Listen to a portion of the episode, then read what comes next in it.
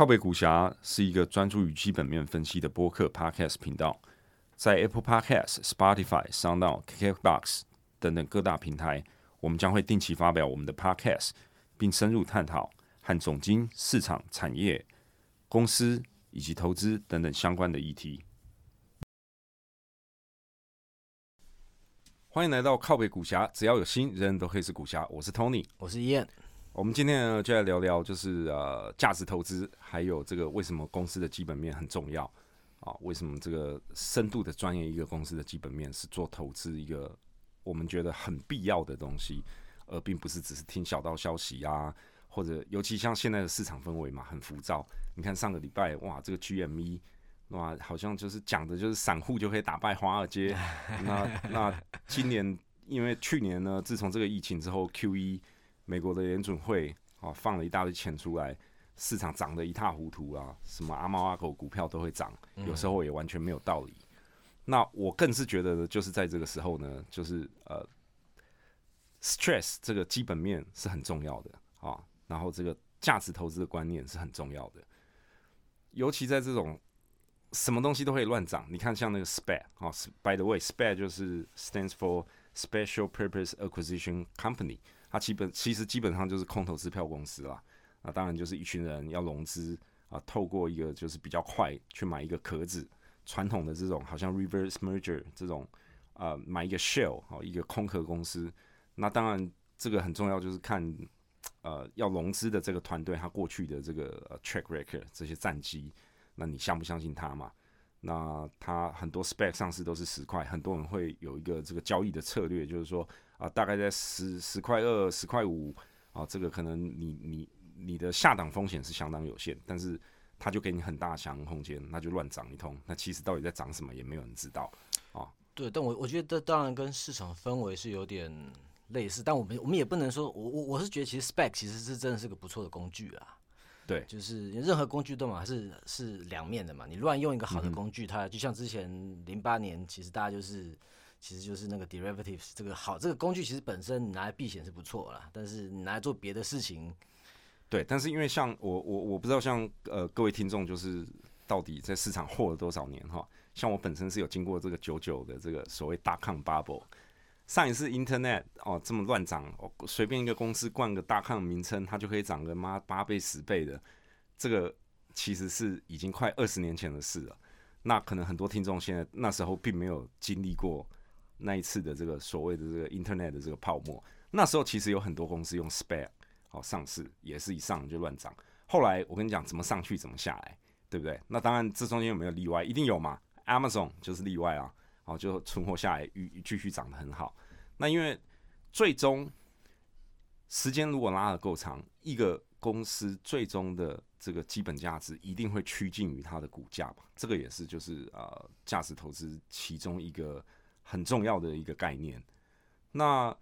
像现在这种呃什么都乱涨一通的这个年代，那随着最近呢，你像这个上上个星期像 GME 这些很多股票开始它的波动性加大，那也有很多散户就是哇在两三百块的时候冲进去啊，因为看了 Wall Street Beats 说它可以达到一千块，结果怎么上去怎么下来？你看昨天收盘是多少？有有有有人在喊可以达到一千块，有啊，我是去跟上面都在喊，对啊，那尤尤其那个带头大哥，他说不到一千绝对不卖啊，这样。当然我们不能，我我前两天还跟一个呃在金融界也是相当有资历的一个一个朋友聊过，他说不能够，你不能够完全的排除这个带头的那个带头大哥啊，就是 fucking deep value 那一个散户，嗯，不能完全排除他有可能是假散户，实际上是替。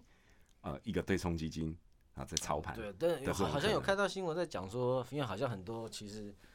他的呃，就是 Order Block 其实蛮大的，好像是几几十万、几十万的股在交易的那种。那那时候已经几百块钱，所以感觉是中间也不是只有散户在买，感觉有也有些机构型投资者，就是就是趁趁这边赚一波。我觉得这是肯定的啦，因为因为 这种呃媒体的这种标题都下的很耸动嘛，哇，散户干爆华尔街啊，起义啦什么。可事实上，就是如果你用一点理性、冷静一点的去想想，我觉得这个东西其实是蛮不靠谱。因为散户的定义是什么嘛？散户的定义其实就是一群人，他们资金少，那他们是蚂蚁雄兵。可是呢，这就已经注定了他没有办法像机构这么有纪律的，就是在做交易。啊，有的人想喊买，有的人会想卖，有的人想说哇，我已经赚了十倍了，那我就要绕跑。到最后，他们没有办法像机构这么有优势或者这么有纪律的去执行这个交易啊。所以我觉得，呃，这这几天很多人出来讲啦，包含以前的债王 Bill Gross，他也出来讲啦，This is not going to end well。嗯，那好话带带回到主题，就是说，所以这个时候我其实更觉得，就是说，呃，我很欣赏或者我觉得价值投资的观念，其实在这个时候是相对更显得重要的，因为你说短线的交易嘛，有人赚钱，有人赔钱，那。我们不能忘记这个大数法则，对不对？你看到永远是赚钱那几个，可能一个可能背后九十九个是赔钱的。其实这又回到了呃，Warren Buffett，巴菲特曾经也讲过，没有啊？现在感觉大家都赚钱啊。那那是现在啊，但是市场就是一个会让你膨胀你的欲望，哈，跟人性最最大的。人性是不会变的。对我，我今天赚钱，我可能就变得很贪心。哦，我今天赚了一百万，明天把它变一千万，后天我想变一亿啊，可能大后天我就全部赔回去了。那回到就是价值投资，所以其实如果把时间拉长来看，好像它还是一个就是比较相对之下比较稳健，而且是最能够经得起时间考验的一个一个策略啊。那我们今天就来聊价值投资。伊恩，你做投资有多久？嗯，快十年吧。OK，那那为什么你会很着重公司的基本面？为什么你会喜欢价值投资？我这样问好了。呃。应该是说，因为其实我已经忘记我那时候一开始怎么怎么怎么先就是哎决定我要靠这个方法投资。我只记得我好像一开始看很多书，很多投资相关的书啦。嗯哼。然后呃，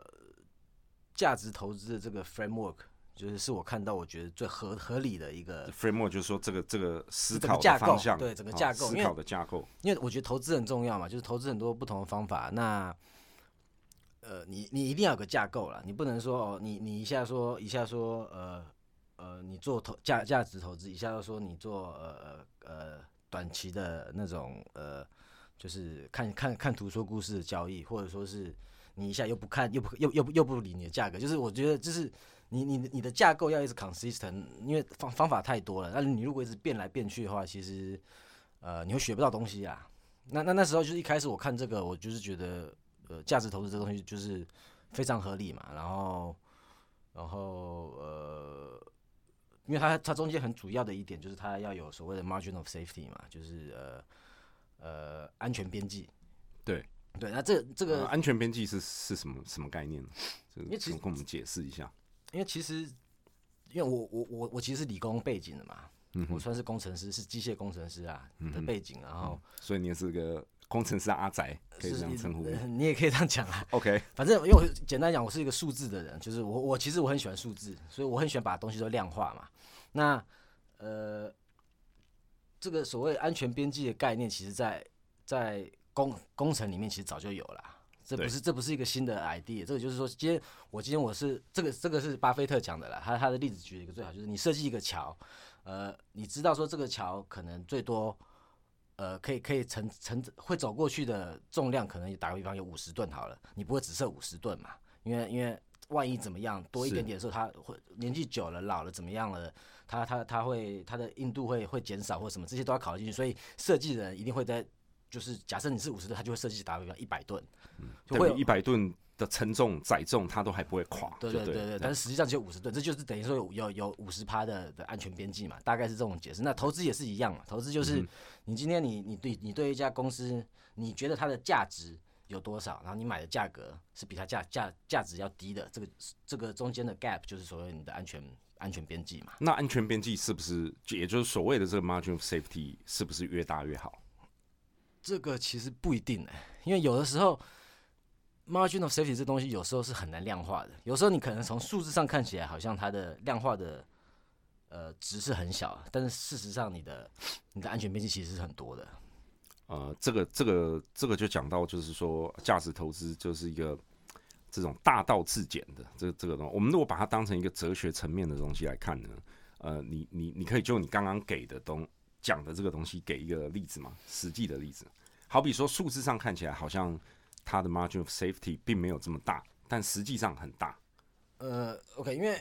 这个又回到说，今天一家公司的价值到底是什么东西啊？对，呃，因为其实一家公司的价值是取决于它未来可以帮你赚多少钱，然后你再扣掉你的机会成本。每个人机会成本不一样，所以每个人其实对一家公司的价格看法其实也会不一样啊。但是我们就先把机会成本这个先移除掉，因为这是每个人不一样。我们就先讲说，呃，一家公司的价值是它未来赚的钱，OK，他未来有可能赚的钱加起来，那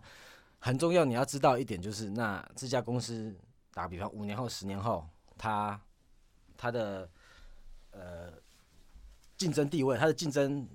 呃，它这个行业会多竞争，然后它它五年后跟十年后跟现在的差别会变成什么样子？然后它还最重要是五年后、十年后，它会不会它的获利会比现在还高，还是要低，还是差不多？嗯我觉得这些东西都是就是因为未来的东西没有人知道嘛，所以所以其实价值的一家公司的价值的东西其实是有点模糊的啦。那嗯，所以很难去量化它。其实一家公司的价值，你当然可以去把它量化它，但是像我们之前 Tesla 就就有看过嘛，其实你去把它量化，它说它的这个范围可可能会发生的。没有发生的事情，然后你要去去去去想说可能会发生哪哪些事情，这个范围其实会非常广、非常大的。嗯那范围一大的时候，呃呃，我们以 Tesla 就是最好的例子嘛。如果如果说 Tesla 它真的能得到能达到说就是它它的呃自驾车的百分之八甲的话，那其实 Tesla 现在这个价格其实真的不算贵嘛。可是重点是，呃，你你能不能看到这点？你能不能看到就是说，哎，它到底为什么别人达不到，它可以达得到？我想这个就是做投资很难的地方了哈，尤其是就是像价值投资这种看似简单，但是执行起来却非常困难的这个哲学，其实就是说，呃，我我这样补充，我不晓得对不对？我想应该就是说，除了量化之外，其实质化的东西，你比如说一个东西的价值，它可能不一定是只是在数字上能够展现的出来，它可能是它管理的，甚至它的企业文化，或者说它管理层有什么呃过于常人的地方。啊，这些东西都可以转变成所谓的这种护城河，或者它的核心竞争力，而并不是只是完全反映在数字上。对对。如果只是单纯的看数字的话，那这个当然就是我觉得对价值投资的的理解就是比较也不能这样讲，比较肤浅。我我觉得应该是说，价值投资其实光价值投资这个架构里面就有分好几派了嘛。哦，这样讲没有错。这个又可以提提到，就是说像巴菲特的老师哦，就是 Graham，嗯，对他最早其实是采用这种所谓的这种。Cigar butts 哦，这种抽雪茄的这种投资方法，艺人可以跟我们分享一下这是什么概念吗？呃，他基本上这个方法就是他他是完全着重于数字面啊，就是说，呃，他他们会通常去捡一些就是大家觉得快不行的公司，然后然后像 Ben Graham 他那时候他最最最有名的 yardstick 就是他他会去找说三分之二 net current asset。就是你现在的价格是它它它 balance sheet 上面三分之二的 net current asset，这个就比较就是说在在投资的这个 community 里面，这个比较就是所谓的 net net。对对对，就是说简单讲，就是说这家公司大家都觉得它要倒了，就算它倒了，我把这家公司卖掉了，然后我卖掉钱多。我我现在买，我卖掉的钱都比我现在买的钱还要多啦。嗯哼，就是好比他账上的资产啊，你如果把它变现的话，都还是多过于他现在股票价值。对对对对对，这样子的。他他那时候，因为他那个时候是 Graham 那时候是一九。我觉我觉得其实跟历史也有关系啊，因为他那个时候的市场就是什么东西都有，他他是他他他是经过一九三零年大萧条嘛，对，那他大他大萧条其实赔了很多钱啊，怕到了，对对，然后然后相对他之后也是有很多便宜可以捡，因为大家都都不买股票嘛，所以股票就很多便宜可以捡，所以他那时候的方法就是说，反正他捡这种，呃，是真的是没有什么未来的公司，但是很便宜，然后他是很分散很分散的买，他不是说他不是一家重压这样，他可能是买个五十家。一百家这样子嘛，然后很很分散的买，然后平均起来这样子，他这样赚钱的其实 return 是不错的。所以他们形容的才非常生动啊，就是好比你在路上捡到这些烟屁股、雪茄烟屁股，你免费捡到，对，免费捡到，你还可以拿来抽一两口，最后一口这样，里面还有东西这样。那那其实我的理解，后来像在一九八五年呢，呃，巴菲特曾经这个跟投资界有过一个很激烈的辩论，后来他写了一篇文章呢。叫做 The Super Investor of Graham and Dodd，就是说他在 argue，就是说他他主要想强调就是说，在投资领域呢，就是各个流派有有不同嘛，有的人是这个走技术派看图，有的人呢是看总金，有的人是做比较量化投资，但是他觉得就是呃，时间如果一拉长，最后呢，绩效最好的那一群人，其实都是所谓的这个价值投资这一派的。那他举了很多例子，其中就也讲到了有一个呃很有名的投资大师叫做 Walter Schloss，他也就是属于比较这种捡烟屁股型的投资人。嗯哇，那他的投资生涯。他已经在呃，可能十年前过世了吧，但是他的投资生涯长达也是长达五六十年，大概年化报酬率都有百分之十五每年，也是相当可怕的一个战绩。那刚刚你有提到分散或者投资，那你怎么看？哦，我们来聊聊就是仓位管理哈，你怎么看？就是说你在管理一个投资组合的时候，你怎么做这个比较分散的投资或比较集中投资的这个决定？我觉得这又回到你的个性啦。就是你要先有个架构嘛，啊，如果今天你的架构是是是说呃呃以基本面为基础，那你基本面其实你也可以也也可以分为说，你今天你是呃大概知道这个东西，还是你想把这个东西钻的非常深？嗯哼，那什么叫大概知道？就是有些有些基本面，他们基本面看的是可能是呃一个大的主题，这也算是一个基本面嘛，就是所所谓我们以下像以。电电动汽车来讲好了，就是呃，因为有的时候就是当你你你的一个市场真的是整个市场在成长很快的时候，它是会把所有在这市场里面的人都一起一起拉起来成长的嘛。那我感觉电动车现在就是这一个很好的例子啊。那呃，你假设你看电动车这个这个这一块的话，你还是要去钻电动车，你还是要去了解为什么你觉得电动车会取代呃。呃，汽油车或燃油车嘛，你你你对这些事情还是要有一定了解，可是你比较不会 focus 在呃公司本身，这也是一种方法。那那如果你用这种方法的话，可能你你的仓位就是要分散一点嘛，因为你你你对任何一家公司并没有特别深的研究嘛。那当然，你你你研究越少，你当然就要越越越越分散嘛。我觉得这是一个合理的。很合理的方法。那当然，相对如果说你今天你是一个什么事情都想要钻到说，哎，你自己一定要一定要一定的把握，很了解很了解的时候，那当然你就比较适合，就是呃呃，你的部位可以可以可以集中一点呐。对，这个这个当然是 make sense。那当然就是说，所以在信奉价值投资的投资人当中，其实呃大家的风格也都各有不同。对啊。哦，有的人是这个很集采取很集中压重注的方式，像我自己很佩服的一个呃印度籍。印度美籍的这个投资人就是 Mahesh Pabrai，他就是所谓的这种超集中型的。那呃，也有一些钻研基本面钻的很深的人，像呃大麦空的主角 Michael Berry，他就是属于比较分散型的，而且他的呃交易或者他的 trade execution，很多时候呢，其实就是他持有一间公司的这个持有期并不是这么长，差不多两三年了，因为他其实就是比较。比较 contrarian bet 嘛，今天市场上对这对他赌的这家公司的看法一改变，他基本上就卖掉了。市场的看法，这个也是一个很有意思的东西。我常常在思考，就是说，呃，金融理论里面有一个叫做 efficient market hypothesis，其实它讲的基本的概念就是说，今天市场的价格已经反映了所有已知、所有市场共识及所有已知的这个呃讯息、讯息跟 variable。那所以你你想想看啊，这个东西其实很有趣。如果你今天会去买一间公司，我们就以最简单的，就是说啊，不要扯放空啦，或者太多衍生性金融商品的交易，纯粹就是我们想买，那希望它未来能够呃增值，我们能够把它卖掉赚取这个价差的话，无论你的时间是多久，其实你你今天会买，你觉得它明天会更高，你可以用更高价格把它卖掉。这个其实在逻辑上就是说，市场上都是错的，我是对的。对不对？嗯，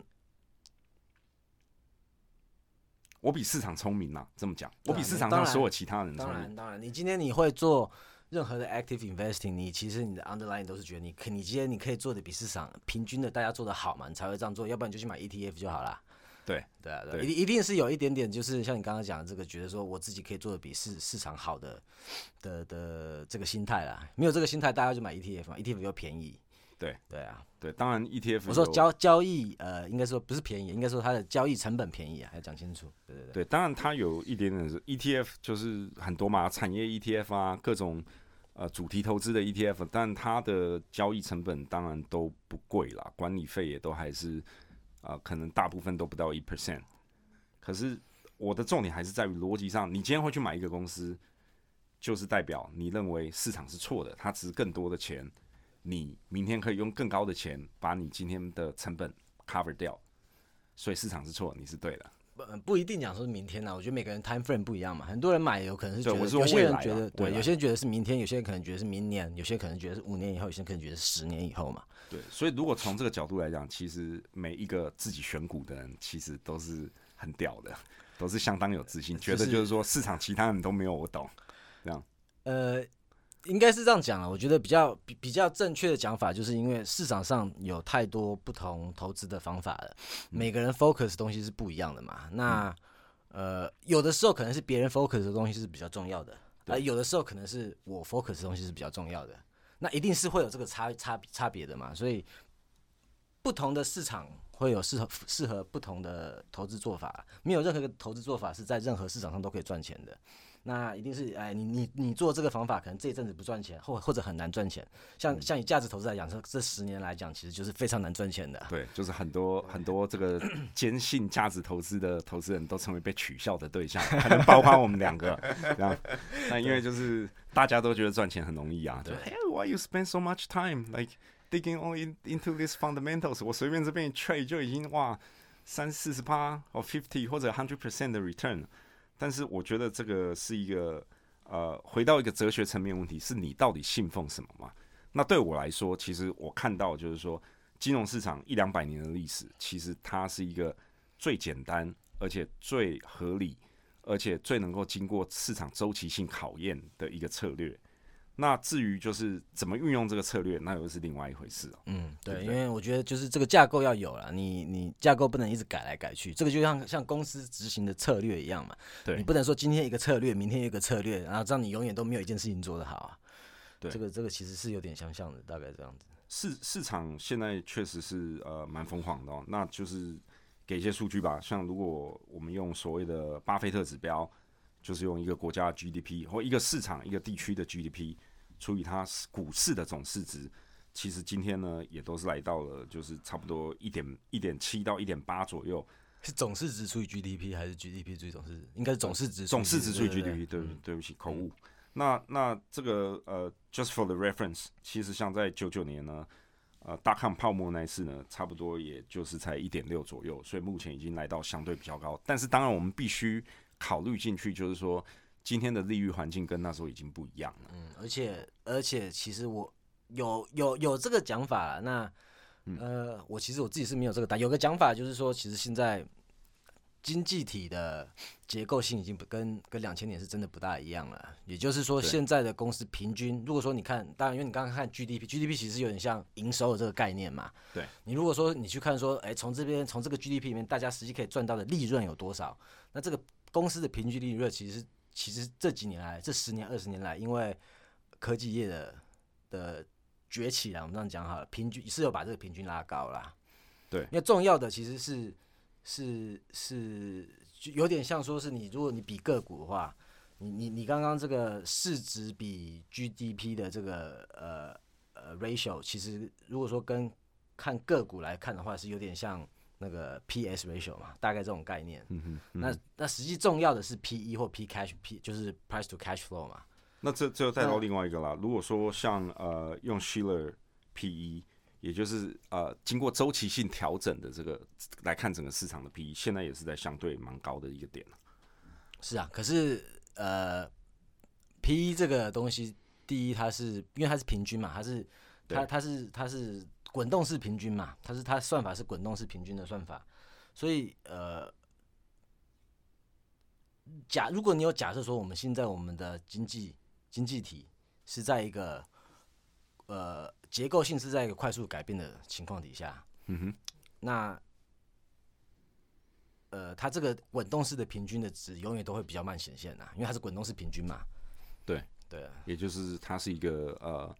，lag 呃 lagging 滞后滞后的指对标，对对对，它它会有点滞后嘛，因为它是滚动式的，所以呃，从这个角度来看，就是也是可以解释这点，然后再加上说，它这个东西是不考虑进去你你你你现在就是呃利率利利率的环境嘛，利率环境其实也真的差很多啦。对，没有错。现在的利率跟这个呃两二十年前那是只有十分之一，或者甚至不到。对啊，呃，十年差不多两千年那时候十年期差不多六 percent 八 percent 吧，对，六 percent 到八 percent 左右，然后现在十年可能一 percent 吧。对，对啊，所以呀，那那讲到呃看公司的基本面，我们来讲讲估值。你像这个 NYU 的这个最有名的这个所谓估值的教父呢，Demodaran。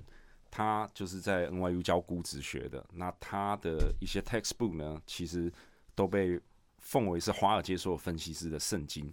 那他当然就是钻研这方面很深很久了。他有一句话，就是其实我一直印象，我在做投资的这十十几年的这个生涯，我一直印象都很深。他说，了解估值呢，看公司的基本面跟了解估值呢，并不一定保证你能赚大钱，但是至少可以帮助你。避掉很多这个踩雷的机会啊，嗯，啊，对，与与其这个呃现在的风什么完全没有这个任何基本面的公司，你就疯狂的去追，这是相当危险的一件事情。常常很多暴雷就是从这边出来，到最后都血本无归，就是这种所谓的股票到最后变壁纸。那讲到 valuation，我们来讲讲就是呃价值投资中，我觉得还有一点很重要，就是这个架构啦。我觉得其实所谓，因为我我们刚刚讲到说价值投资这个架构嘛，那呃，我我像我我自己做这这这这些年的投资以来，我觉得其实这个架构里面最重要的东西，其实是你有没有把你投资的这个股票当做一个公司在看呢？我觉得这是最重要的架构。其实有几个架构了，我们刚提了一个哦，这个呃要有安全边际，对不对？嗯。那另外一个就是说，不要把股市当成一个赌场啊。对，要把它当成一个，就是你可以在这边实际买这个企业，对对，实体企业的部分啊，这个这个概念其实就是呃，在金融圈就叫做所谓的 enterprising 啊 investing，把你自己当成企业主一样哦，而不是说只是就是想炒短线啊，就从中获利这样。对，因为像我自己啊，如果说你现在要我来总结说，哎，我到底怎么投资的话，其实我我会最简单总结就是，我就是当做我要把这家公司买下来嘛。那那那那你今天你要买一家公司之前，你要做什么功课？你现在投买这个股票，你就要做什么功课嘛？对，大概是这个概念啦，这是最简单的解释方法。那还有另外一个就是能力圈的这个概念，这个其实是啊巴菲特的这个长期的伙伴蒙格常常强调的。那能力圈的这个部分呢，其实就是说你应该只要买你看得懂的东西。当然啦，因为呃知识有非常多不同的分类。产业啊，公司其实都已经太多了，而且都需要很专业的知识，所以你没有很长期的深入的钻研呢，没有拓展你自己的能力圈呢，其实你懂的可能并不是真的。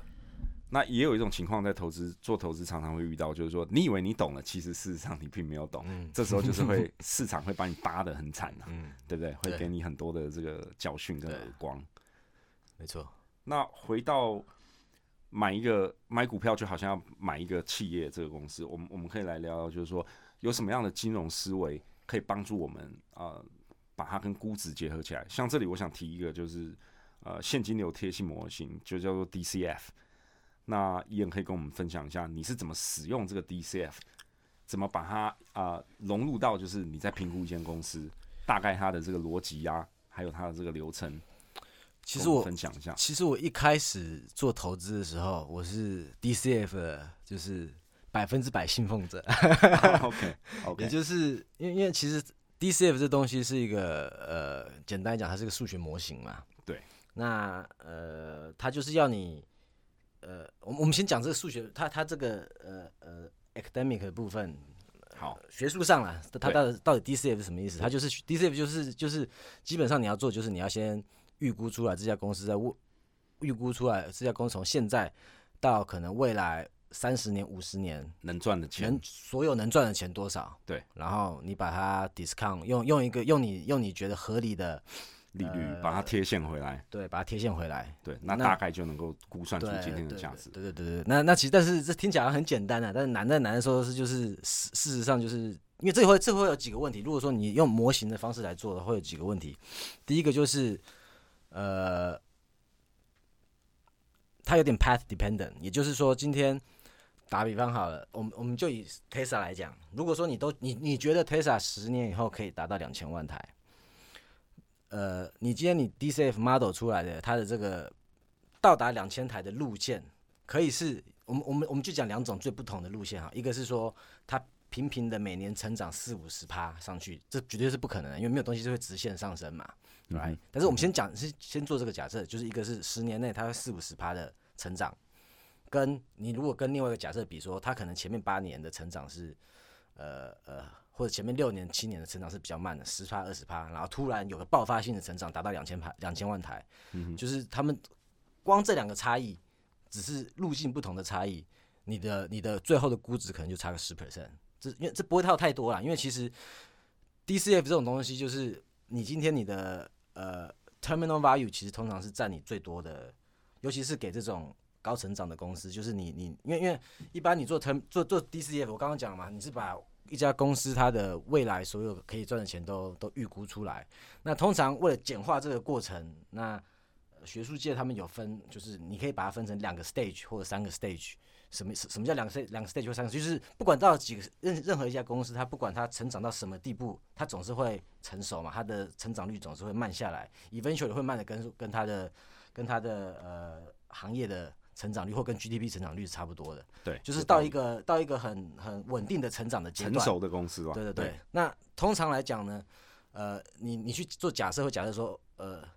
你会你会把这个时间放在 terminal，就是它等它成熟以后，你会给它一个成，因为成熟以后就很好预估了嘛。成熟成熟以后，它的成长率就很好预估了。所以那个时候你会给它放一个一个一个一个倍数，一个合理的倍数在在它成熟以后。那有些是要用呃 two stage，有些用 three stage，就是看说 depending，就说今天你这个公司本身它现在是在假设它是一家很新很新的公司，它可能会需要成长很久，你可能就要假设说，哎，第一个 stage 可能成长三十趴，第二个 stage 可能成长二十趴。然后，然后最后一个 stage 可能成长五趴，因为你要你有这种假设，因为它一家公司在不同的 life cycle，它的成长速度是会变的嘛。对，大概是用用这样的模型去去去去 approximate 它的这个成长的路线呐。那我重点是，你不今天你不管怎么 approximate，其实像高成长的，不管是高成长公司还是低成长公司，其实最大的价值都是在 terminal value 这边。因为其实呃，我很少看过有人做 DCF projection project 三十年、四十年了，通常。能能你能 project 出十年，然后是是可能是呃对的，那已经很难了，就是应该已经是凤毛麟角了。对对对，你今天任何人要 project 出去，只要你只要看到任何 spreadsheet，只要 project 到三十年，其实你都可以笑一笑就好，因为那就是看看就好，因为没有人会知道三十年后会发生什么事情，我觉得太难了。所以通常都是可能 project out 可能十年，那大概这种概念。那回到所以回到这个刚刚就是说，所以呃。第一就是路线的问题嘛，所以路线可能就会你你的你的误差了。第二就是你 terminal value，你今天你 terminal value，呃，最大的影响其实是你的，是你选择这个这个机会成本这个这个这个利率啦。就是因为，呃，今天你你同样一家公司，假设你的你觉得你的机会成本是十趴，跟你觉得机会成本是五趴，其实这个估值差起来的，就是。我们不要讲说五趴的差距好，你今天你可能选择八趴跟十趴的的机会成本差距，你你如果是一个稍微有点成长的公司，你这个估值差距可能就会差三十三三十趴四十趴，就是这整个数学的呃模型，其实它它非它对你选的。机会成本这个数字是非常 sensitive 啊，一点点的改变就会对它估值非常大的改变。所以为什么我一开始很很喜欢用？因为我觉得哎，好像很合理嘛，因为我是个数字人。对。但是用到后面我就发现，哎，其实这个好像只是数字上好看而已。他看他他给你算出一个数字，给你觉得哎，好像好像说呃呃，这个这个东西是这这个东西估值就是这样，但事实上。因为它会跟着你的 assumption 变嘛，所以其实它这个 combination 是要 infinite。你今天你放进去什么样的东西进去，它就是什么样东西出来。简单来说，就是说未来实在太难预测，而且变数非常的多。那这里我也想就是补充几点啊。第一点就是说，我也听这个呃呃 Charlie Munger 曾经讲过，他从来没有见过巴菲特实际上呢拿着 DCF 在算一间公司，算到就是多精确哦啊，能买不能买。所以更多来讲，DCF 其实应该是一种思考的一个一种思维的模式，思维的对，而并不是你一定要太精确。尤其就是说，像伊恩刚才分享，他一开始是理工背景，他可能很很重视这些数字的东西。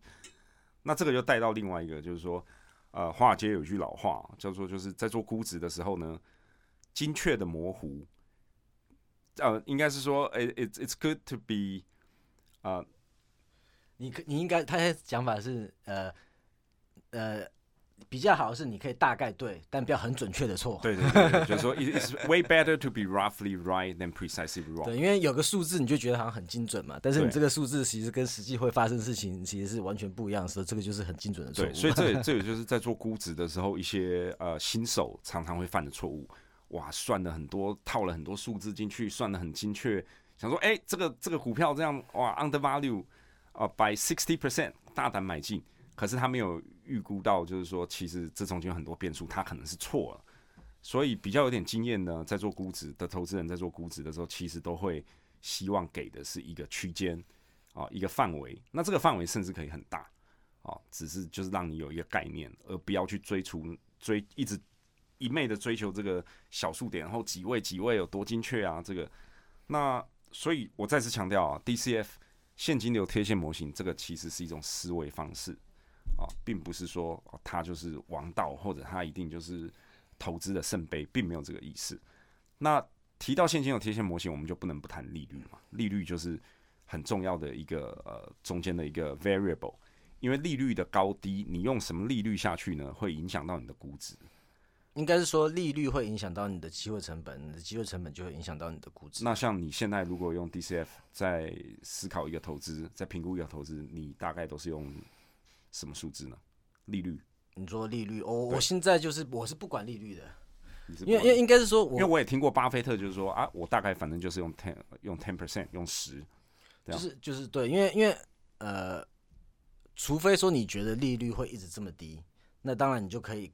呃，因为利率低，你就把你契约成本调往下调，这当然是合理的。对，但是你要很确定说这个利率会一直维持到这么低啊？那总有个数字你会套用进去嘛？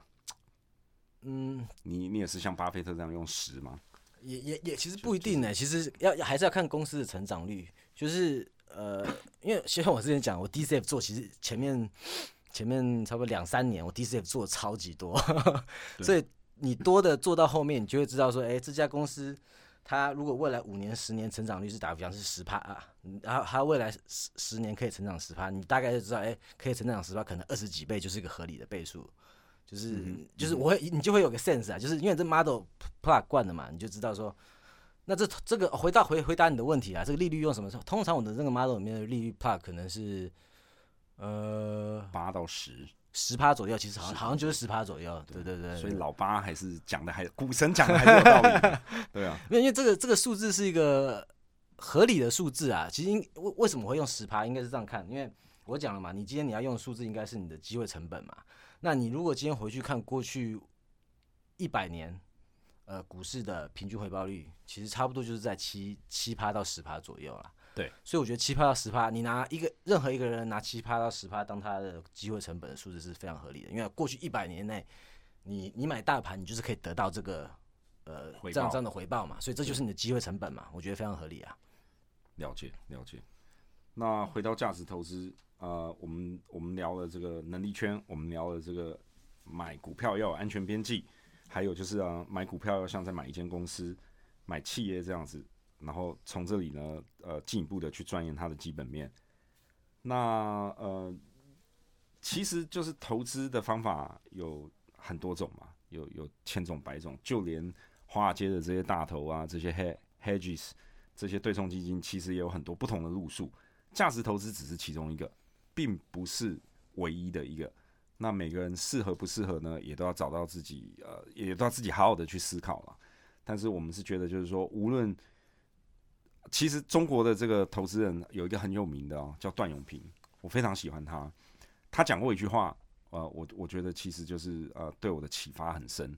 他说，我们要先搞清楚你是要投机还是投资。如果你是投机，就是赌嘛。那其实都不用讲了，你你爱赌什么就赌什么嘛，你开心就好啊。那如果要投资哦，那就不一样了，对不对？你怎么可能不看一个公司的基本面就投资呢？对不对？那这你不如去赌场好了嘛。这样，那我想今天呃，关于价值投资，我们大概有一个初步的了解。那今天就讲到这边，我是 Tony，我是燕，好，拜拜，拜拜。如果喜欢我们的频道，请分享，并可以到 FB follow 我们靠北股侠的粉丝专业。期待在上面跟大家进行更多的互动。